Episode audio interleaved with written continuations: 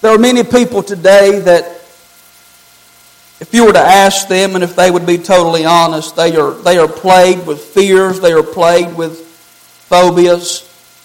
In fact, in an article that I read this week, it said that phobias are one of the most common mental illnesses in the United States of America. The National Institute of Mental Health suggests that 8% of U.S. adults have some type of phobia. Women are more likely to experience phobias than men. Typical symptoms of phobias can include nausea, trembling, rapid heartbeat, feelings of unreality, and being preoccupied with the fear object. It's safe to say that many people today struggle with fear. Let me give you just a, a list of some of the phobias that I found. You have acrophobia, that's the fear of heights. I I, I, deal with that a little bit. When I was younger, a little bit younger, it, it didn't bother me so much. I used to love getting on roller coasters, and the higher the better. But now, I'm a little more hesitant to crawl on them. That they want to build them a little bit bigger and taller than they used to, and so now I look at them and I, I just stay on the ground. Aerophobia, it's the fear of flying. Amaxophobia, it's the fear of riding in a car. Arachnophobia, the fear of spiders. Some of you may have that. Claustrophobia, the fear of confined spaces. Coulrophobia, the fear of clowns. Gamophobia, the fear of marriage. Glossophobia, the fear of public speaking. In fact, that's one of the top ranked phobias, just the fear of getting up in front of people and speaking. In fact, when I was in high school, I didn't like getting up in front of a crowd and, and, and giving speeches and having to read essay papers. Uh, when it came to music, I had no problem playing an instrument. I could play the guitar or piano or trumpet and, and, and have no problem performing in front of a crowd. But to get up and read a paper, just give me an F and let me flunk. I did not want to read in front of a crowd. Here, here's another one hemophobia, the fear of blood. The list of phobias could go on and on, and uh, from those who fear dirt and germs to those who fear the sun. I even read somewhere this week that some people fear certain colors, such as the color black, the color purple, and I don't mean the movie, The Color Purple. Uh, some people even fear numbers. This morning, you may not struggle with any of these phobias or fears, but if we will be honest today, there are some things that we all fear. Let me give you some examples. The fear of not having enough financially, the fear of not having enough to meet the needs. We all know what it's like sometimes to have more month than you've got money. And if I can be a little transparent, sometimes this is one of my greatest fears of not having enough to provide for my family. And you've probably been there, haven't you? The fear of being alone, being isolated, and not knowing if somebody is going to be there for us. The fear of being diagnosed with a debilitating sickness. We, we, we sometimes fear what's the doctor going to tell us? What's the report and diagnosis going to be when we go visit the doctor? The fear of dying. We know that as believers we shouldn't fear death we shouldn't fear going to uh, the next life, but if we'll be honest, we sometimes fear dying, or maybe I should say this we fear the process of dying. How about the fear of failure? The fear of rejection, the fear of not being liked, the fear of people rejecting us and pushing us away. How about this? The fear of the unknown, the fear of uncertainty, the fear of what, what's going to happen tomorrow, next week, next month, next year. You see, the reality is fear is a basic human emotion that we all experience. And the reality is your, your list may not be the same as mine, but we can all identify with some of the things that I've mentioned this morning. In fact, fear is such a basic human emotion that many of us constantly live in the grip of fear, worry, and anxiety. In fact, I believe that's why God tells us hundreds of times and in hundreds of ways to fear not, because He knew that we would be people who would be dealing with fear. And so this morning, I want to give you several steps, four steps exactly, to overcoming fear, fear dealing with fear. So, number one, you have to determine the source of fear. You have to determine the source of fear. To overcome fear, we have to know what's driving fear. We have to know where fear comes from. 2 Timothy 1 7 says this For God has not given us a spirit of fear, but of power, love, and of a sound mind. Paul, writing to Timothy, tells us plainly and clearly that fear does not come from God. He lets us know that God is not the source of fear, that God doesn't create panic, and God doesn't create anxiety. 1 John 4, 7 and 8 says this, Beloved, let us love one another, for love is of God, and everyone who loves is born of God and knows God. He who does not love does not know God, for God is love. You see, God is not the author of confusion and chaos, and God is not the author of fear. You see, our God is full of love, and He loves perfectly. Therefore, He does not torment people with fear. In fact, later John would tell us that perfect love casts out fear. You see, because God loves us totally and perfectly, and when we understand His love for us, it should drive fear out of our lives. And so that raises the question if God doesn't give fear and fear doesn't come from Him, where does fear come from?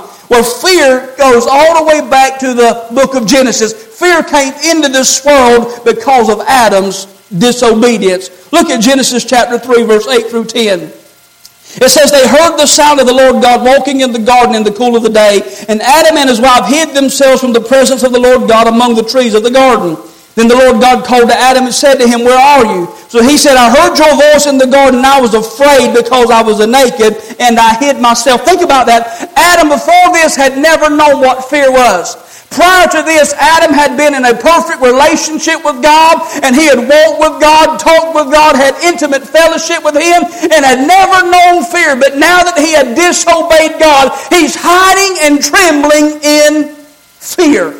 Disobedience and rebellion had allowed fear and sin to come into this world. But here's the thing how did sin and rebellion end up coming into the world? It's because the serpent deceived Eve, and Eve gave to Adam, and Adam deliberately disobeyed God. And now the Bible tells us that Satan is the God of this world. And I believe that Satan, being the God of this world, now uses fear as a tactic to come against us. Amen? I believe he uses fear to come against us, to torment us, and to try to keep us from being what God would have us to be. Listen to John 10 10. The thief does not come except to steal, to kill, and to destroy.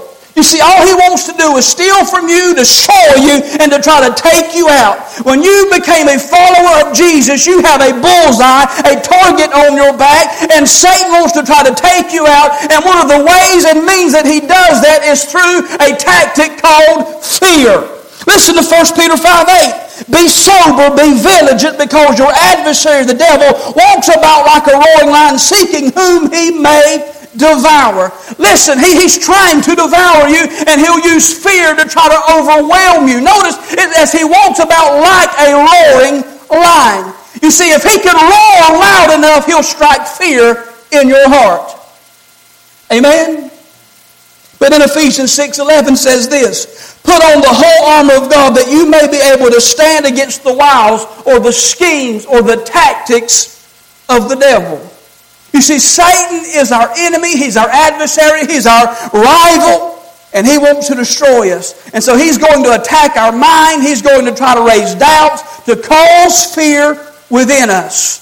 And so that means we've got to watch our thoughts, we've got to guard our minds, we, we, we've got to be careful to, to, to, to, to be careful of our thoughts so that we don't give him a foothold in our life. You see, our mind is the battleground, and if we don't renew our mind with God's Word, Satan will do his best to shake us up and cause fear and doubt. You've heard me say this before, but I'll say it again this morning. The battle is usually won or lost right here in the mind. That's why you have to constantly renew your mind with God's Word. Listen, 24 hours a day, seven days a week, the enemy's trying to come against you. That, that's why you can't just spend, spend 10 minutes uh, in God's Word and think that's going to be enough when Satan's trying to bombard you daily. That, that, that's why a little devotional here and there isn't going to be enough to counter against the enemy. You have to spend time in the Word, spend time with the, in the presence of God so that you can come against Satan's tactics, so that you can overcome fear, you have to know where fear comes from. It comes from Satan. It comes from him working against your thoughts, working against your mind. But let me give you a second step to dealing with fear. You have to seek the Lord. You have to seek the Lord. Look at Psalm 34, verse 4. I sought the Lord, and he heard me and delivered me from all my fears. Let me read that again. He said, I sought the Lord, and he heard me. Aren't you glad God hears you? And he delivered me from all my fears. Do you see what happens when you seek the Lord? He hears you and delivers you from all your fears. Uh, this is pretty simple, it's pretty self explanatory, but it's only as you seek Him that you experience deliverance from your fear. So, how do you seek the Lord? That's the obvious question that we have to ask is how do you seek God? Well, it begins when you dust off your Bible and begin to faithfully and fervently read it. You can't let your Bible collect dust. It, begins when we read His Word out of a sincere desire to draw close to Him and not out of a boring obligation or duty. It begins when we learn to fear the Lord and the, and the consequences of disobedience. It begins when we humbly cry out to God to forgive us for the times we willingly and knowingly disobeyed Him. It begins when we clean out the sinful areas of our lives and right the wrongs. It begins when we put Him first in our lives. Matthew 6 33, seek first the kingdom of God and His righteousness, and all these things shall be added to you. You see, when we seek Him and become and become consumed with Him, there is no room for fear in our lives. Think about that. If you'll focus on God, you can't focus on your fears. Let me say that again. If you'll focus on God, you don't have time to focus on your fears. Because whatever you focus on is what you magnify. You're not with me this morning. You see, that, that's why you worry. Because you focus on your problems. But if you'll focus on God, you can't worry about that. That's why the Bible says meditate on the Word. Because if you'll meditate on the Word, you don't have time to meditate on all the other stuff. That's why Paul in Philippians chapter 4, verse 8, he says, whatever's of virtue, whatever's true, whatever's honorable, whatever's of praise. He says, think on these things. Because if you think on these things, you can't think on all the other things. Because if you seek God, you don't have time to seek all the other stuff that's going to bring you down. Amen? You see, if, you, if you'll just pursue God, fear can't run your life. Let me say it again focus on Him, and you can't focus on fear. And so we have to be caught up in going after God. And if we'll go after God and go after Him, seek Him, He'll take care of all the fear in our life. Listen Isaiah 26, 3. You will keep him in perfect peace whose mind is stayed on you because he trusts in you. You see that? You will keep him in perfect peace whose mind is stayed on you. Listen, if you'll keep your mind on him, he'll keep you in perfect peace. How many would like perfect peace? And can I tell you literally what it's saying there? He'll keep you, literally, it's peace, peace if you keep your mind on Him. If you, if you if you, listen, that doesn't mean he, He's going to calm the storm in your life, but He'll keep you calm on the inside if you'll put your mind on Him. You see, the storm can rage around you, but you don't have to be troubled if you'll keep your mind on Him. But what do we do so often? We focus on the storm. Can I tell you, Peter walked on the water as long as he kept his eyes on Jesus. But it's when he got his, mind, uh, his eyes on the wind and the waves that he began to sink. In fact, let me just clarify this. We often talk about Peter walking on the water. Listen, he's walking on a storm. He's walking on waves. He's not walking on calm water. He's walking on waves. But his focus was on Jesus. But when he got his eyes off of Jesus, he went under. And here's the thing you, you can do greater things if you'll keep your eyes on Jesus and keep your perspective right. You see, that, that's how you have to live this life. That's how you have to, to, to deal with the problems of life is keep your eyes, your focus, your fix, your gaze on Jesus. That's not to say you'll never have problems, and that's not to say you'll never have to go through some things. But here's the thing those things won't have to affect you emotionally if you'll keep your eyes on Him, if you'll seek Him and say, God, I know things are bad right now, but I'm going to seek you, and fear won't grip your life. Let me ask you, are you seeking Him? Are you seeking Him? Let me give you a third thing. You have to recognize who God is in your life. Recognize who God is in your life. Listen to Psalm 27, verse 1 through 3. He says, The Lord is my light and my salvation. Whom shall I fear? The Lord is the strength of my life. Of whom shall I be afraid? When the wicked came against me to eat up my flesh, my enemies and foes, they stumbled and fell. Though an army may encamp against me, my heart shall not fear. Though war may rise against me, in this I will be confident. David would not be afraid because he knew where his strength and his help came from. In other words, he's, he's saying, I, I have confidence in God. Notice that he says, God is my light, my salvation, and my strength. And can I tell you today that the same is true for us? And if you are a child of God, God is your strength, He is your light, and He is your salvation.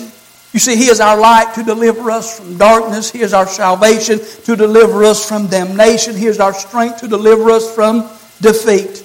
You see, when you understand who God is and who you are in Him, you can overcome the fear in your life. I want to remind you today that in Him you are strong. In Him you are an overcomer. In Him you can do all things. In Him you don't have to be afraid. In Him you are more than a conqueror. In Him you can do everything that God says you can do. In Him you have hope.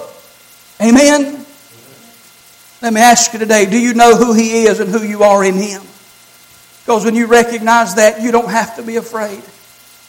You know who He is and who you are. Fear will vanish from your life.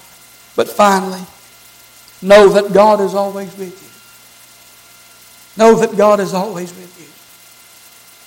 You see, often fear overwhelms us and we become afraid because we feel isolated and alone. In fact, if we would be honest, we allow fear to drive us away from people. We allow fear to drive us further from those who care about us. But I want to say that if you're a child of God, you're never alone. Psalm 23, verse 4, David, he writes, Yea, though I walk through the valley of the shadow of death, I will fear no evil. For you are with me, your rod and your staff, they comfort me. When you're going through the valleys of life and the dark shadows begin to overwhelm you, you don't have to be afraid because God is with you. In verse 1, he said, The Lord is my shepherd. Can I tell you that when you're going through the dark valleys of life, the good shepherd of your soul is present and he will lead you through the valley? Can I tell you, you may be in the valley today, but you're not in the valley to stay. He's going to lead you through the valley. Amen? Isaiah 43 verse 2 says, when you pass through the waters, I will be with you. And notice this, you're passing through the waters. You're not in the waters to stay, but you're passing through. I don't know who I'm talking to today, but you, what you're going through right now, it didn't come to stay, it came to pass. Amen? It didn't come to stay, it came to pass. I know it may look like you've been in it for a season and it's never going to be over with, but I've come to tell you sooner or later it's going to be over. Weeping may endure for a night, but joy comes in the morning. Sooner or later, the midnight season's going to be over. Hallelujah. When you pass through the waters, I will be with you. Through the rivers, they shall not overflow you. When you walk through the fire, you shall not be burned, nor shall the flames scorch you. Listen, through the valley, through the water, even through the fire, you will never be alone. Hebrews 13, 5. He tells us there in the latter part of it, I will never leave you nor forsake you. Listen, you'll never be abandoned or forsaken by God. Others may leave you, others may walk out on you, others may turn their back on you, but God will never leave you. God will never abandon you. God will never leave you high and dry, but God will always be present. But Pastor, what about if I fail? Listen, God will still be there. What about if I fall? God will still be there. What about if I mess up seven times over? God will still be there. He'll never leave or forsake you. I can testify today that God's always been faithful. Psalm 46, verse 1 God is our refuge and strength, a very present help in trouble. The words very present help means an abundantly available help. You see, there's times you're not going to get a hold of your friends. There's times you're not going to get a hold of your family. There's times you're not going to get a hold of your pastor. But I promise you, there's times that you're always going to be able to get a hold of God, and He's an abundantly available help. Amen. That when others can't help you, God can. That when others can't do for you, God can. He's an abundantly available help. John 14, 16. Jesus tells his disciples, I will pray the Father, and he will give you another helper, that he may abide with you. What, sometime? Forever. Hallelujah. I feel him today. King James says, I'll give you another comforter. We have a comforter. We have a helper that abides with us forever. Therefore, we don't have to be afraid. And I want to just point out something here about this verse. Notice Jesus said, I'll give you another helper. That word another, there in the Greek language, Jesus is saying, I'm going to give you somebody else who is just like me. You know, it would be great if we could have Jesus walking around with us day after day, wouldn't it? We would think that would be great. But Jesus is saying to his disciples, I'm going to give you somebody just like me who's not only going to be with you, but he's going to be in you, and he's going to be there forever. He's going to comfort you, and he's going to help you. In fact, Jesus tells them, I believe it's in chapter 16, he said, In fact, it's expedient that I go. It's to your advantage that I go. Because if I don't go away, I can't send the Comforter.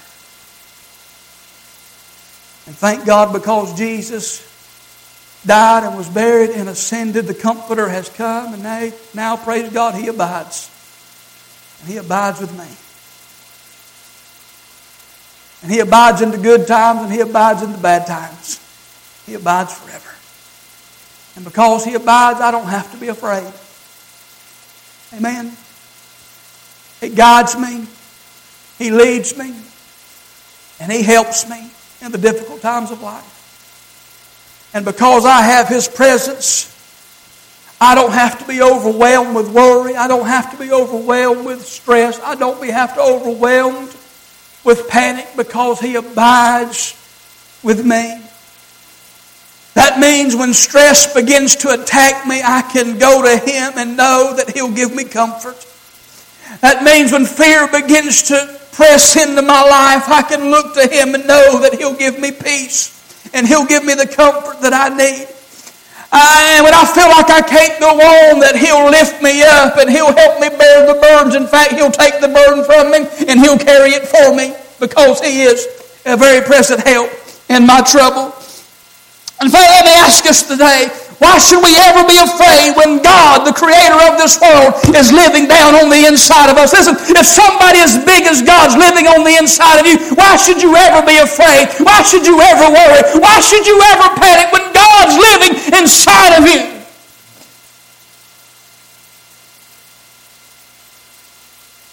Think about it. If the one who spoke all of this into existence and He holds it into existence with His Word, is down in your soul. Why are you panicking about what you're going through?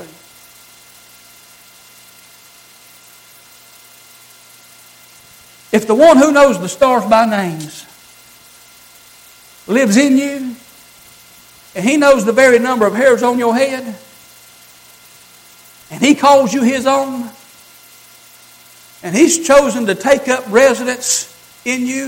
In fact, He says, I'll come and make my home in you. Why are you afraid? In fact, Paul says it this way if God be for us, who can be against us? And if there's nothing that can ever separate us from His love, why should I ever be afraid and why should I ever worry? Amen. Because the Bible says He always causes me to triumph. And He always causes everything to work together for my good. Why should I worry?